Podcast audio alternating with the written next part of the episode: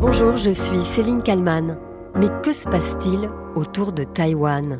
Depuis plusieurs jours, des navires de guerre chinois et des dizaines d'aéronefs ont été détectés autour de l'île. Pékin, qui a simulé il y a deux jours des bombardements ciblés contre Taïwan.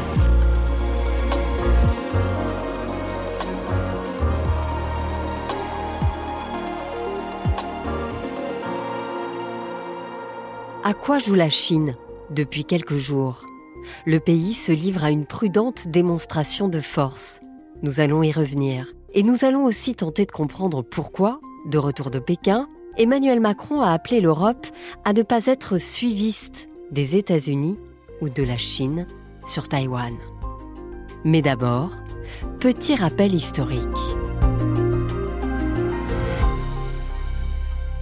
Depuis 1949, Taïwan, plus de 23 millions d'habitants, forme un État séparé de la Chine continentale, devenue communiste.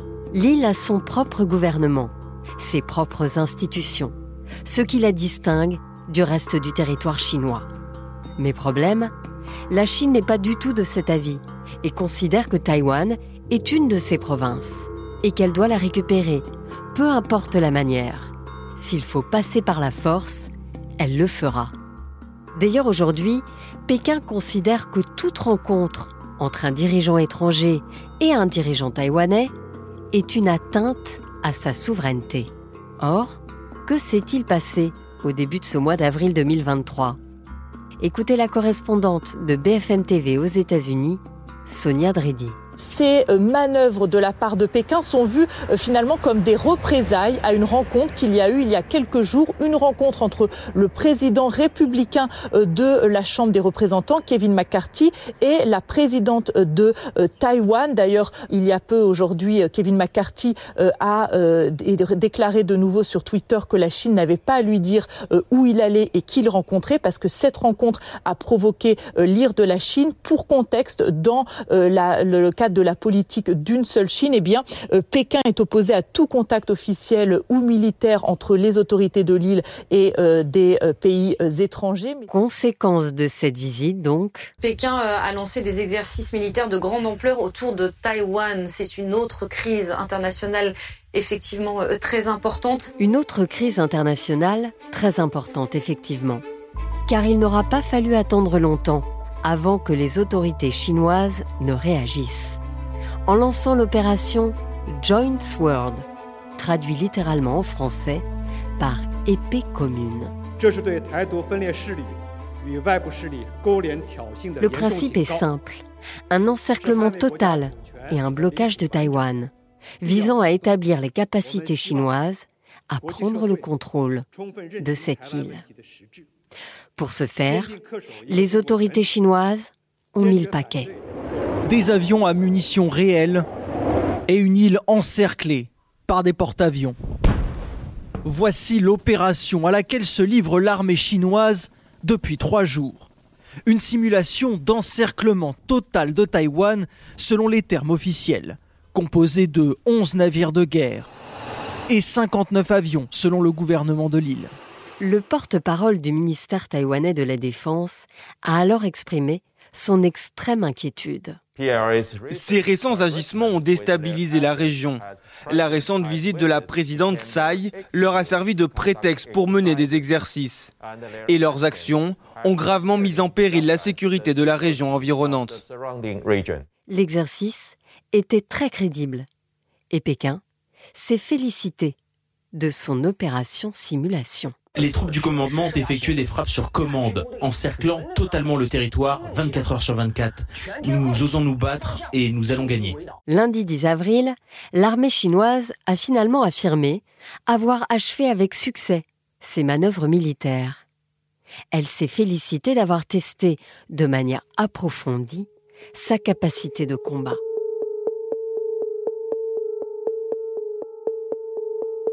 Alors maintenant, question quelles sont les exigences de Pékin? Rappelons que la Chine considère Taïwan comme l'une de ses provinces et qu'elle souhaite l'unifier au reste de son territoire. Aujourd'hui, le gouvernement chinois pose donc en condition de la paix sur l'île, et bien justement la fin de son indépendance. Ce qu'il faut aussi noter, évidemment, c'est que ce week-end de tension est à la fois un sujet régional, mais aussi et peut-être surtout une source de conflit entre la Chine et les États-Unis. Les États-Unis qui ont d'ailleurs déployé un destroyer en mer de Chine méridionale. Une opération de liberté de navigation, a dit Washington. Une intrusion, a répondu la Chine.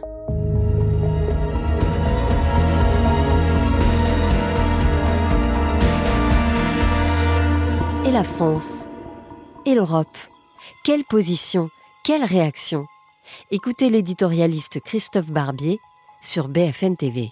Alors bien entendu, euh, les Chinois euh, sont euh, nécessitent d'être critiqués parce qu'ils font une démonstration de force militaire moins importante cette fois-ci que lorsque la patronne du Congrès américain était s'était rendue là-bas sur place. Donc on voit qu'il y a un jeu un peu de poker menteur entre ces deux grandes puissances. Il faut que la France, mais surtout que l'Europe, garde son sang-froid par rapport à cela. Ça n'est pas notre conflit, ça n'est pas notre tension. C'est un jeu entre Chinois et Américains. Je pense que l'Europe euh, ferait bien de se tenir le plus à l'écart possible de cette tension-là. C'est d'ailleurs aussi la position française. Car oui, pendant ce temps-là, où se trouvait Emmanuel Macron? Emmanuel Macron est à Pékin. Chef d'État français, image en direct, hein, est accueilli quelques instants par Xi Jinping. Ils vont euh, avoir un tête-à-tête dans quelques instants. C'est un moment euh, euh, crucial de cette visite d'État de trois jours. Pour être précis, le gouvernement chinois a attendu le départ du président français pour lancer cette opération. Et dans l'avion qui le ramenait en France, Emmanuel Macron a accordé une interview aux échos et à Politico. Et c'est là qu'il a déclaré ceci. Le piège pour l'Europe serait qu'au moment où elle parvient à une clarification de sa position stratégique, elle soit prise dans un dérèglement du monde et des crises qui ne seraient pas les nôtres. En clair, ce n'est pas notre guerre. Néanmoins, officiellement, les présidents chinois et français ont sérieusement abordé la question. Écoutez Nicolas Poincaré sur RMC. L'Élysée affirme qu'au cours de son voyage, Emmanuel Macron a eu, avec le président chinois Xi Jinping, une conversation très dense et franche sur le sujet de Taïwan. Ursula von der Leyen, la présidente de la commission qui accompagnait euh, Emmanuel Macron, a également évoqué la question, mais Xi Jinping lui a officiellement répondu que celui ou celle qui pense pouvoir obliger la Chine à faire des concessions sur Taïwan se berce d'illusions, ce qui est une phrase un peu compliquée pour dire Ce mardi 11 avril, l'Union européenne a voulu à son tour clarifier sa position. Elle s'est dite fermement opposée à toute tentative de modification du statu quo par la force dans le détroit de Taïwan. Une déclaration alors que les navires de guerre et les aéronefs chinois se trouvent toujours autour de l'île.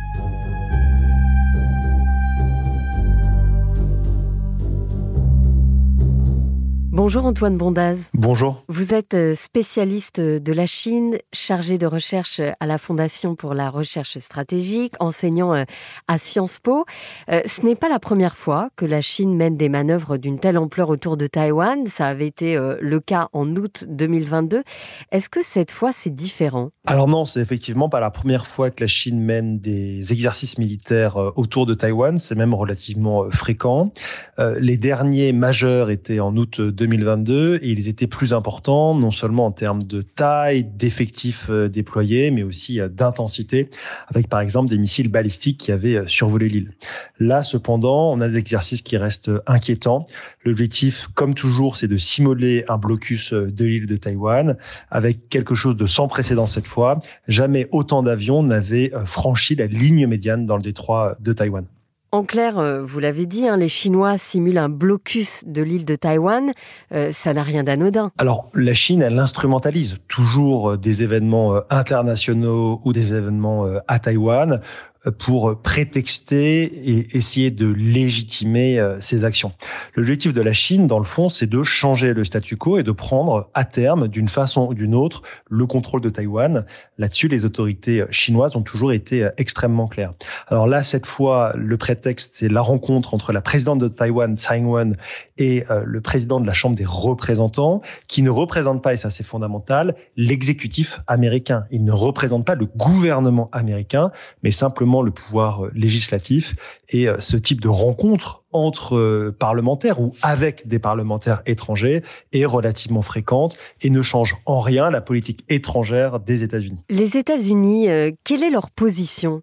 Le pays soutient l'indépendance de Taïwan? Alors, les États-Unis, ils sont sur une ligne qui est extrêmement claire. C'est un soutien à Taïwan à travers notamment ce qu'on appelle le Taiwan Relations Act qui a été signé en 1979. L'objectif des États-Unis, c'est d'éviter à tout prix un changement du statu quo dans le détroit Taïwan. Et donc non, ils ne soutiennent pas, par exemple, euh, une demande taïwanaise de devenir membre de l'ONU comme euh, c'était le cas dans les années 2000, euh, et les États-Unis avaient été très critiques de Taipei à l'époque.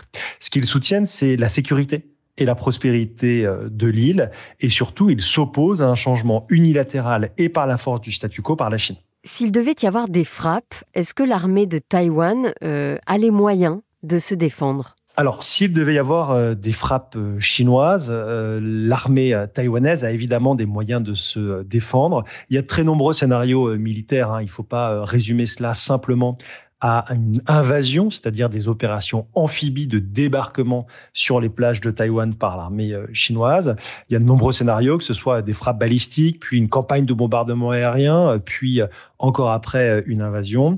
L'armée taïwanaise se prépare avec des moyens extrêmement asymétriques du faible au fort, y compris pour pouvoir tenir le plus longtemps possible afin que les Américains, in fine, puissent intervenir. D'ailleurs, la vie à Taïwan, euh, ça ressemble à quoi?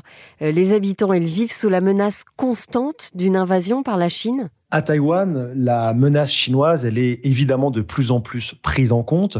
Ce qui change, encore une fois, ce n'est pas tant euh, les ambitions de la Chine et du Parti communiste chinois qui sont de prendre le contrôle de Taïwan depuis 1949, euh, mais c'est les moyens dont dispose la Chine pour changer ce statu quo et c'est l'asymétrie de plus en plus forte des deux côtés euh, du détroit au bénéfice évidemment euh, de la Chine.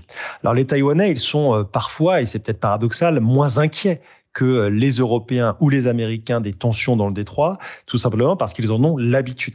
Est-ce que ça veut dire pour autant qu'ils minimisent le risque ou qu'ils pensent que la Chine ne changera pas le statu quo in fine? Je pense que la situation est, très différente. Alors j'en ai parlé dans mon récit, la position française euh, d'Emmanuel Macron fait, couler beaucoup d'encre. C'est en gros de dire euh, ce n'est pas notre guerre, c'est ça? Alors, ce qu'a dit le président, ce n'est pas simplement de dire que ce n'est pas euh, notre guerre ou notre crise. Premièrement, il renvoie dos à dos les États-Unis et la Chine comme étant responsables des tensions dans le détroit. Et il va même plus loin parce qu'il fait des États-Unis les principaux responsables, puisqu'il parle simplement de réaction ou même de surréaction chinoise. Or, encore une fois, dans le détroit de Taïwan, la puissance révisionniste, dans le sens où elle veut changer le statu quo, c'est bel et bien euh, la Chine, ce ne sont pas euh, les États-Unis. Deuxièmement, euh, dire qu'une crise dans le détroit de Taïwan ne nous regarderait pas ou ne serait pas notre crise, c'est une erreur. une crise ou dans le détroit de Taïwan, une crise militaire, sans même parler d'invasion, aurait des conséquences considérables, bien plus que la guerre euh, en Ukraine pour les intérêts de sécurité et, la prospérité euh, de l'Europe. Et donc, ce qui se passe dans l'étroit de Taïwan, évidemment, nous regarde. Ça ne veut pas dire à aucun moment qu'il faut tout simplement être des suiveurs des États-Unis. Et d'ailleurs, personne ne dit cela en France. La question, c'est de définir nos intérêts et la stratégie pour euh, les défendre. Et ça, le président n'en parle pas. Le président français veut éviter euh, une logique de bloc contre bloc. C'est vrai qu'aujourd'hui, Moscou euh, apporte son soutien à Pékin. Si l'Europe se rangeait derrière Washington, est-ce qu'on irait tout droit dans cette logique de bloc à bloc? Alors cette logique de bloc à bloc, c'est euh, quelque chose qui revient régulièrement dans euh, le discours euh, français. Pour l'instant, il n'y a pas de bloc véritable. Par contre, il y a une alliance. La France fait partie d'une alliance avec les États-Unis, c'est-à-dire l'OTAN.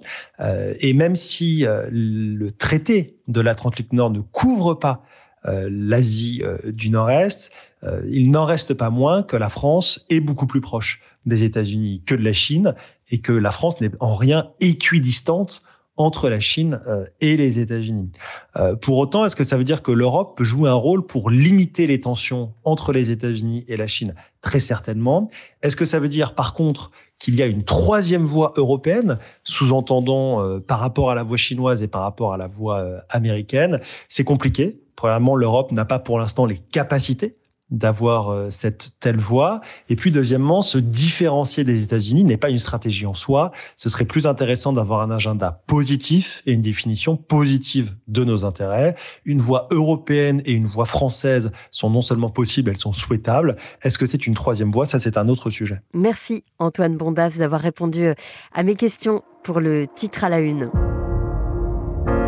merci à Sophie Perwaguet pour le montage de cet épisode. Enfin, merci à vous de l'avoir écouté. N'hésitez pas à vous abonner au titre à la une pour ne manquer aucun numéro. Je vous donne rendez-vous demain pour un nouvel épisode.